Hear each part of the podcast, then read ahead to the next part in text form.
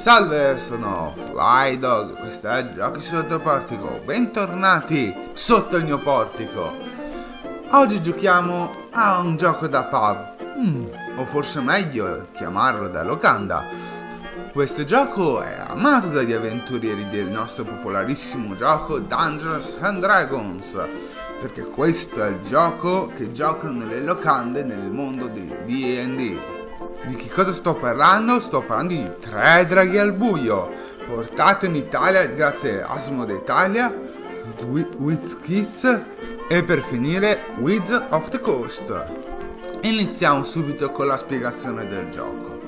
Il regolamento è abbastanza facile e non troverete solo le regole del gioco, ma anche eh, come unirlo alle vostre campagne di Dungeons and Dragons o come fare i mazzi tematici, o addirittura le espressioni gergali che usano gli avventurieri durante il gioco. E nel manuale comunque c'è anche scritto tutti gli effetti delle carte. Perché, a parte la grafica molto molto buona delle carte, troverete scritto il valore, quindi il livello, la potenza della carta e un effetto. Questo effetto eh, può modificare un pochino gli, gli, gli, avvenimenti durante la seconda fase del gioco. Perché non l'ho detto prima lo dico adesso il gioco è diviso in due fasi. Nella scatola non troverete solo le carte e il regolamento ma anche i gettoni che funzionano come monete di gioco.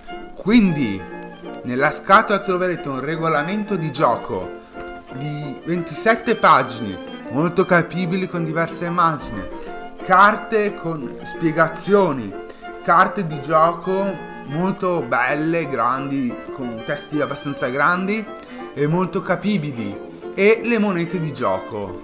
L'unica cosa che non mi è piaciuta è il sacchettino dove alla fine di ogni partita dovrebbero essere messe le monete di gioco che ahimè non fa chiudere bene la confezione del, del gioco.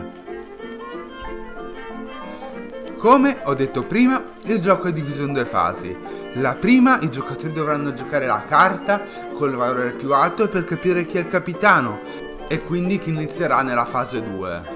Invece, nella fase 2, che è divisa in tre round, i giocatori dovranno giocare le loro carte, ma non si vedrà più solo il valore della carta, anche l'effetto della carta. E come si attiva l'effetto? Beh, il capitano come bonus iniziale avrà la possibilità di attivare l'effetto della carta in automatico e gli altri giocatori per attivare l'effetto della loro carta dovranno giocare una carta col valore uguale o minore della carta che è stata giocata dal giocatore prima de- del turno di- del giocatore che vuole attivare l'effetto della carta.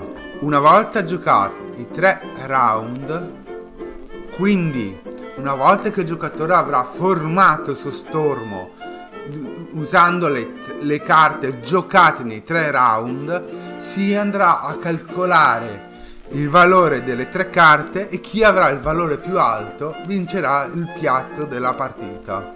Quindi intascandosi tutte le monete investite in quella partita. Comunque, grazie agli effetti delle carte ci saranno più modi per intascare monete dagli altri giocatori e direttamente dal piatto. Quindi ci sono vari modi per vincere una partita in questo gioco. Beh, se amate Dungeons Dragons, la godibilità di questo gioco sarebbe a 5 stelle. Se non l'amate è un po', un po' meno perché non ci sarà tutto il mondo dietro.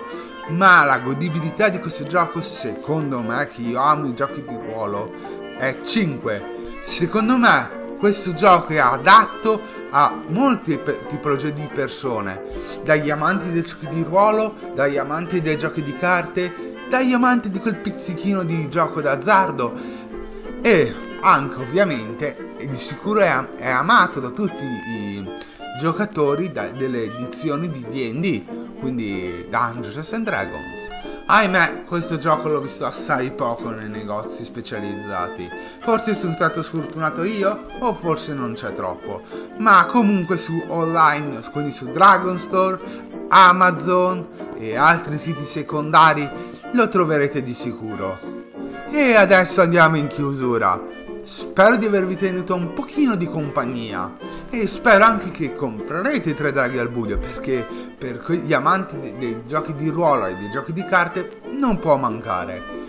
E quindi mm, spero che tornerete sotto il mio portico nel mio podcast. E da, da Fly Dog un bel saluto, buona avventura, ciao!